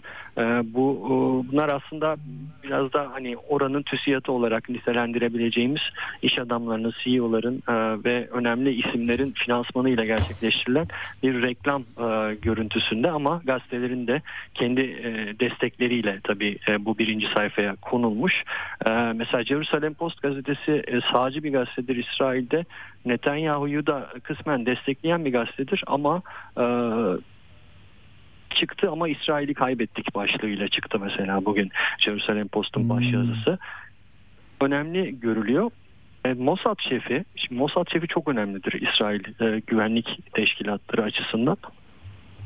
Şefi dedi ki e, eğer dedi işler kötüye giderse yani Hut Ölmert'in dediği iç savaşa doğru giderse ben tarihin doğru tarafında olacağım dedi. Yani Netanyahu'nun karşısına dikilebileceğini söyledi. Çünkü e, yüzlerce hava kuvvetleri pilotunun görevi reddettiği söyleniyor İsrail basınında. Binlerce yedek askerin görevleri reddettiği söyleniyor. Hatta 100 bin askerden bahsediliyor. Doktorlar bir günlük greve çıktılar. Bugün Tel Aviv borsası çöktü. İsrail şekeli değer kaybetti. İngiltere'den, Amerika'dan uyarı mesajları geliyor. Ee, Biden Netanyahu'ya çok kızgın bu yasadan dolayı deniyor. Çünkü İsrail yani şu, şu- bu o bölgede e, bir demokrasi vahası olarak görülürdü. Demokrasiyi tarihe karıştıran bir e, girişim olarak e, görülüyor bu. Ben tepki çekiyor diyelim. Son olarak da e, Galatasaray'ın bugün Şampiyonlar Ligi'nde maçı var 19'da. E, ikinci ön eleme maçında Litvanya'nın Zalgiris takımıyla karşı karşıya gelecek. Maç Litvanya'da e, Espor'dan canlı yayınlanacak maç. Peki sağ ol Uğur sağ ol iyi akşamlar olsun. Hemen yolcuya gidelim. Bu arada meclis e, olağanüstü toplanmıştı CHP'nin çağrısıyla. Genel görüşme açılması istendi. Reddedildi. E, 1 Ekim'e kadar paşa paşa tatil yapacak meclisiniz. E, haberiniz olsun. Yolcu hemen burada mı? Geldi mi yolcu? Hemen burada. Yolcu merhaba hoş geldin. Merhaba Atilla. Nasılsın? Özlettin kendini memlekette. Biz çok çok şeyler görüyoruz ediyoruz ama sen ba- global bakıyorsun her şeye. Sen belki daha başka bir şey söyle bana ya. Atilla bir defa dünya yanmaya devam ediyor. Öyle kolay Yanıyor. kolay dönecek gibi durmuyor. Ee, geçen sene, evvelki sene Marmaris'teki yangınlardan bahsederken hatırlarsan demiştik ki Ya. maalesef bu devam edecek. Hiçbir şekilde Hmm, hmm. almak çok mümkün değil. Ee, ve bu bir dönem daha devam edecek. Bu devam etmesinin de insanlık üzerinde bir etkisi var. Onu da beraber göreceğiz. Bugün bir konuya özellikle dikkat çekmek istiyorum ben. Şimdi tabii bu küresel iklim değişikliğinin bir sonucu. Doğal olarak bu sonuçta her tarafa yansıyor. Ee, ham madde kaynakları burada değişmeye başlıyor. Ve e, enteresan bir gelişme oldu. Washington Post'un uzun bir makalesi var. E, Afganistan'da Chapadara denen bir bölge var. E, yaklaşık işte Pakistan sınırı, Afganistan'ın böyle karşımızda bir dikdörtgen, dik duran bir dikdörtgen gibi yatay değil de diye düşünürsek ortalara yakın bir yer ve Pakistan sınırında bir bölge diyelim coğrafi olarak. Burada bir Peç Nehri var. O nehrin yanında bir vadide e, görülüyor. Atilla çok ilginç bir durum var. Burada e, elektrikli otomobillerde son derece yoğun biçimde kullanılan lityum madeni var ve büyüklüğü 1 trilyon dolar. Hani bizim ara sıra çıkarıyoruz, bulduk, bulamadık. Bir dakika seçimden önce buluyoruz, seçimden sonra kaybettiğimiz madenler var. Evet. Öyle değil bu. Evet. Bu ma- bu gerçek bir maden ve şöyle de bir durum var. Tabii kolay değil. Ee, bunu çıkarmak 1 trilyon dolar civarında bir değeri var. 10 yıl önce Amerikan Savunma Bakanlığı buraya Amerikan e, Jeoloji e, Derneği'nden işte hükümetin göndermiş olduğu araştırmacılar baktılar ve hakikaten bunu yaklaşık olarak lityum ve diğer madenler var. Bunlar yaklaşık bir, bir trilyon dolar bir değeri var. Ve e, bu Pentagon'un iş ve istikrar operasyonları görev gücü diye bir şeyi vardı. E, birimi. Bunlar Afganistan'ın kalkınma potansiyelini incelediler. E, 2010 yılındaki rapor diyor ki lityumun Suudi Arabistan'ı. Hani nasıl petrol Suudi Arabistan dünya ölçüsünde önemli bir yerdeyse burada da öyle bir şeyden bahsetmek mümkün. Çok büyük bir e, materyal var burada. Ham madde kaynakları vesaire çok gelişmiş. Ancak bir takım sorunlar var. Ne demek o sorunlar? E, Çinliler buraya el atmış. Çok yoğun biçimde oteller ağzına kadar Çinli dolu. Çünkü Amerika ile ilgili ilginç bir durum söz konusu. Amerika burayla hiçbir şekilde ticaret yapmıyor. Yani yardım dışında bir ticareti yok. O tabii birçok şeyin niteliğini değiştiriyor.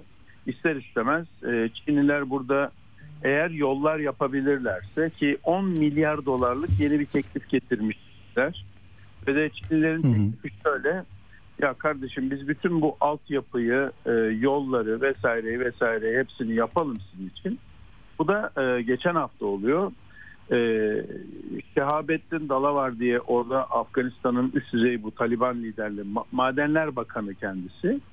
O Washington Post'un muhabirlerine bir röportaj vermiş. Diyor ki geçen hafta için lityum cevheri işleme tesisi, pil fabrikaları, fabrikaları kurma ve uzun süredir ihmal edilen bu dağ yolları vesaire vesaire var.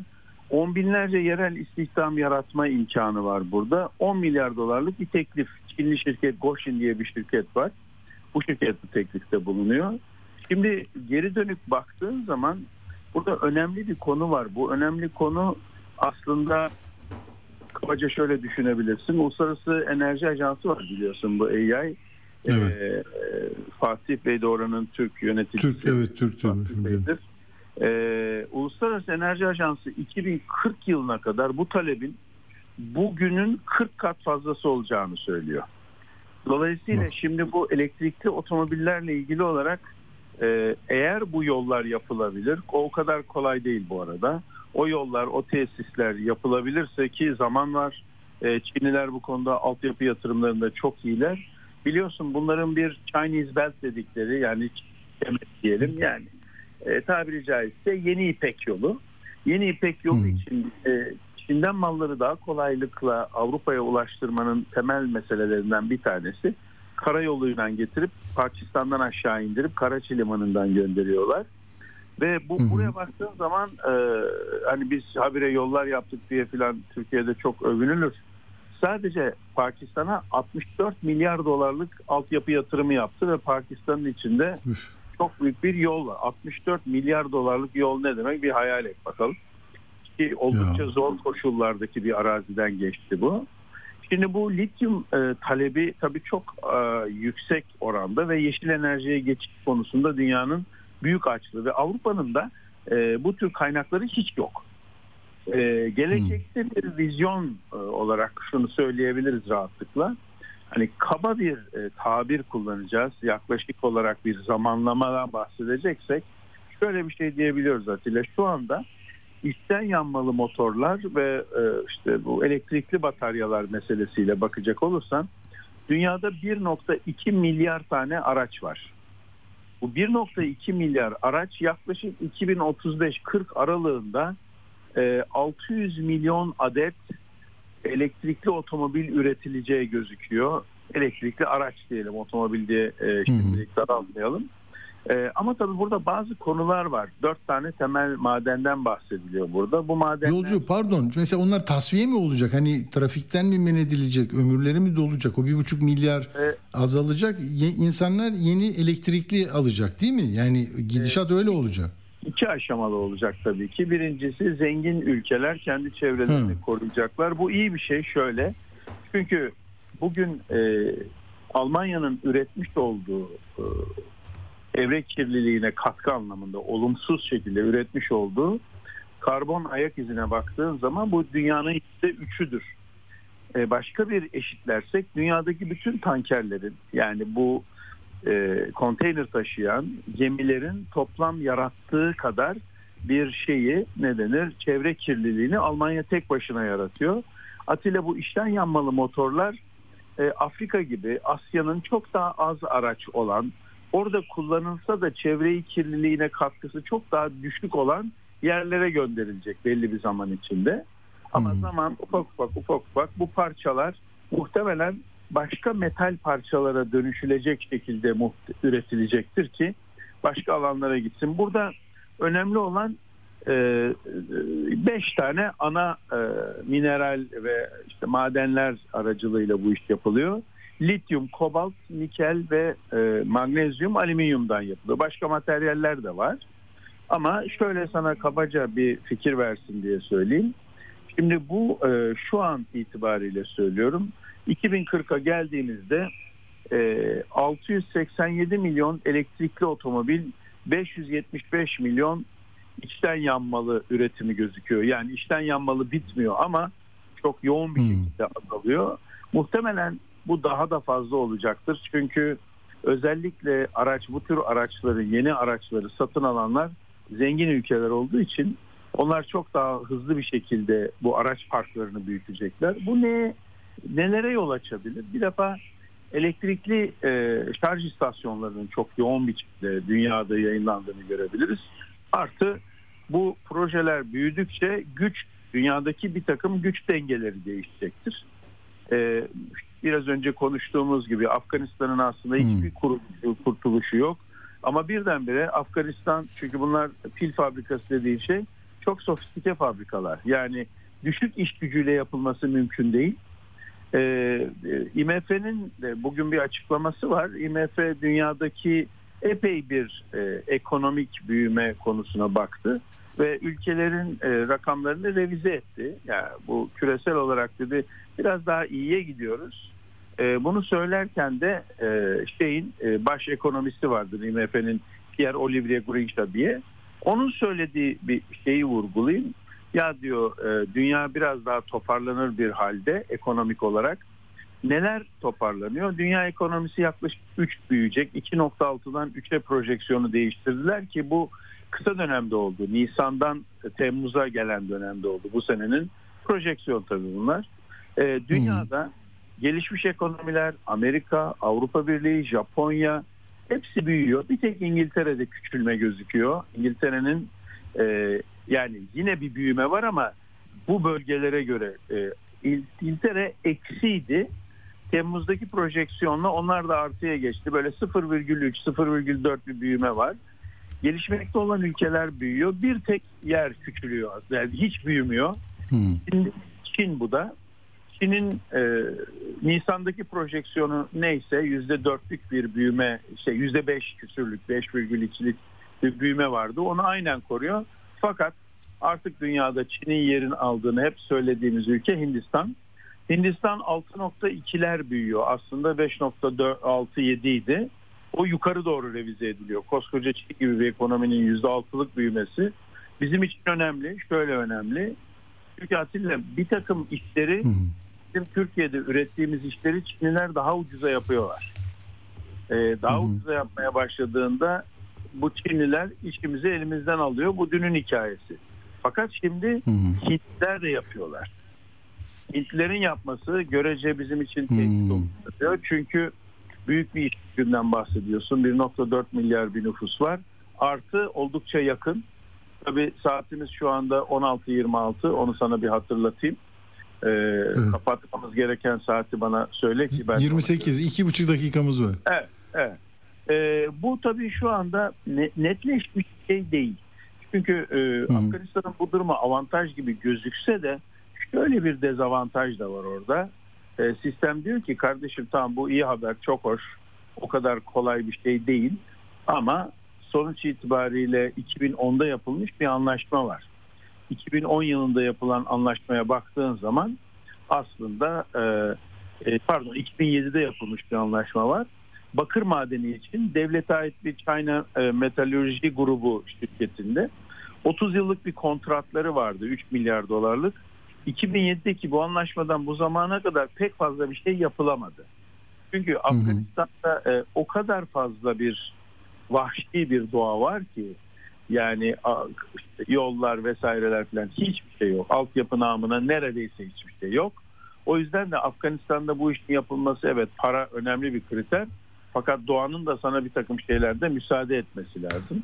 O yüzden burası biraz uzun sürecek gibi duruyor ama tabii büyük yatırımcılar uzun dönemli bakarlar. Çok daha makro ölçekli hedefler koyarak buna bakarlar. Ee, şeyde e, özellikle bugünkü dünyaya dönüp baktığın zaman bu elektrikli bataryalar e, bir takım jeopolitik konumlarını da dünyanın değiştiriyor. Mesela e, iki tanesinden hadi bahsedeyim. Bir tanesi boksit. Boksit dediğimiz bu malzeme ağırlıklı olarak dünyada nerede diye bakacak olursan mesela Çin'de çok fazla var. Avustralya'da var. Bu biraz önce söylediğim Afganistan'da büyük oranda olmasına rağmen ondan daha e, aynı büyüklükte bir e, cevher var Avustralya'da. Hem çıkarılması kolay hem dünya pazarlarına ulaşması kolay. Fakat Afrika'da çok çok küçük bir ülke var Atilla. Yeni Gine. Yeni Gine'de Hmm. Afrika'nın batısında ufacık minicik bir ülke. İşte o Afrika'nın batısında olan bu ülke 7.4 milyar ton bir e, boksit rezervine sahip. Dünyanın en büyüğü Gine. Düne kadar o fakir ülke belki de yakında çok bizi şaşırtacak Birleşik Arap Emirlikleri'nin bundan 20 yıl sonraki hali olabilir. Yani öyle baktığımız zaman bunu görmek mümkün. O zaman bir gün onu daha derli toplu e, zaman ayıralım ya. Hayatı nasıl değişecek bir ülkenin? Dünya değişiyor, teknoloji değişiyor ve sizdeki harikasın. Yolcu bunlara daha çok e, yer verelim ya. Biz bu kısır e, Türkiye gündeminde sıkıldık. Çok teşekkür ediyoruz katkın için. Harikasın. Sağ ol. Sağ ol. Ben de kapatıyorum. 28 olmuş ama iki şey önereceğim. Bir, hani Halk TV ile ilgili meselede ben söyledim. Etik lafını artık nerelerde kullanılıyorlar çok anlamlı olmuyor ama hani gazeteci bir kardeşiniz olarak e, bir yayının baştan sona vereceksin sana para vereceğim dediğiniz zaman e, sorunlu bir yerdir. Sorunlu bir olaydır. Öyle olmaz. E, Faruk Bildirici de şimdi düşmüş baktım bana da atmış. Görüşünü yazdı bu konuyla ilgili. Bakarsınız madde madde meraklı olanlar. E, o da yani tabii ki yani herkesi suçlamamaya özen göstermiş ama ya haberse haber veririm abi. Sen edit gel o zaman yazı işleri masasında otur. Yani paranı buraya 100 bin lirayı koyup bana o, o 40 dakikama nasıl alırsın? Al işte Halk TV şimdi bugün CHP'yi de verdi. Özgür Özel'in parlamentodaki konuşmasını da verdi. E, sözleşme yok. Niye verdi? E haber var diye öyle gördüler. Eskiden de verebilirdi isterse keserdi ama parayı verdiği için devamlı vereceksin. Sonra benim konuşmalarımı vereceksin. Ötekileri konuşturmayacaksın. Böyle ilişkilere girmenin manası yok. Cafer e, Cafer e, 19.45'te de e, şey yapacak. E, Fatih Altaylı'ya konuşacak. İyi akşamlar. Hoşçakalın. Atilla Güner'le Akşam Postası sona erdi.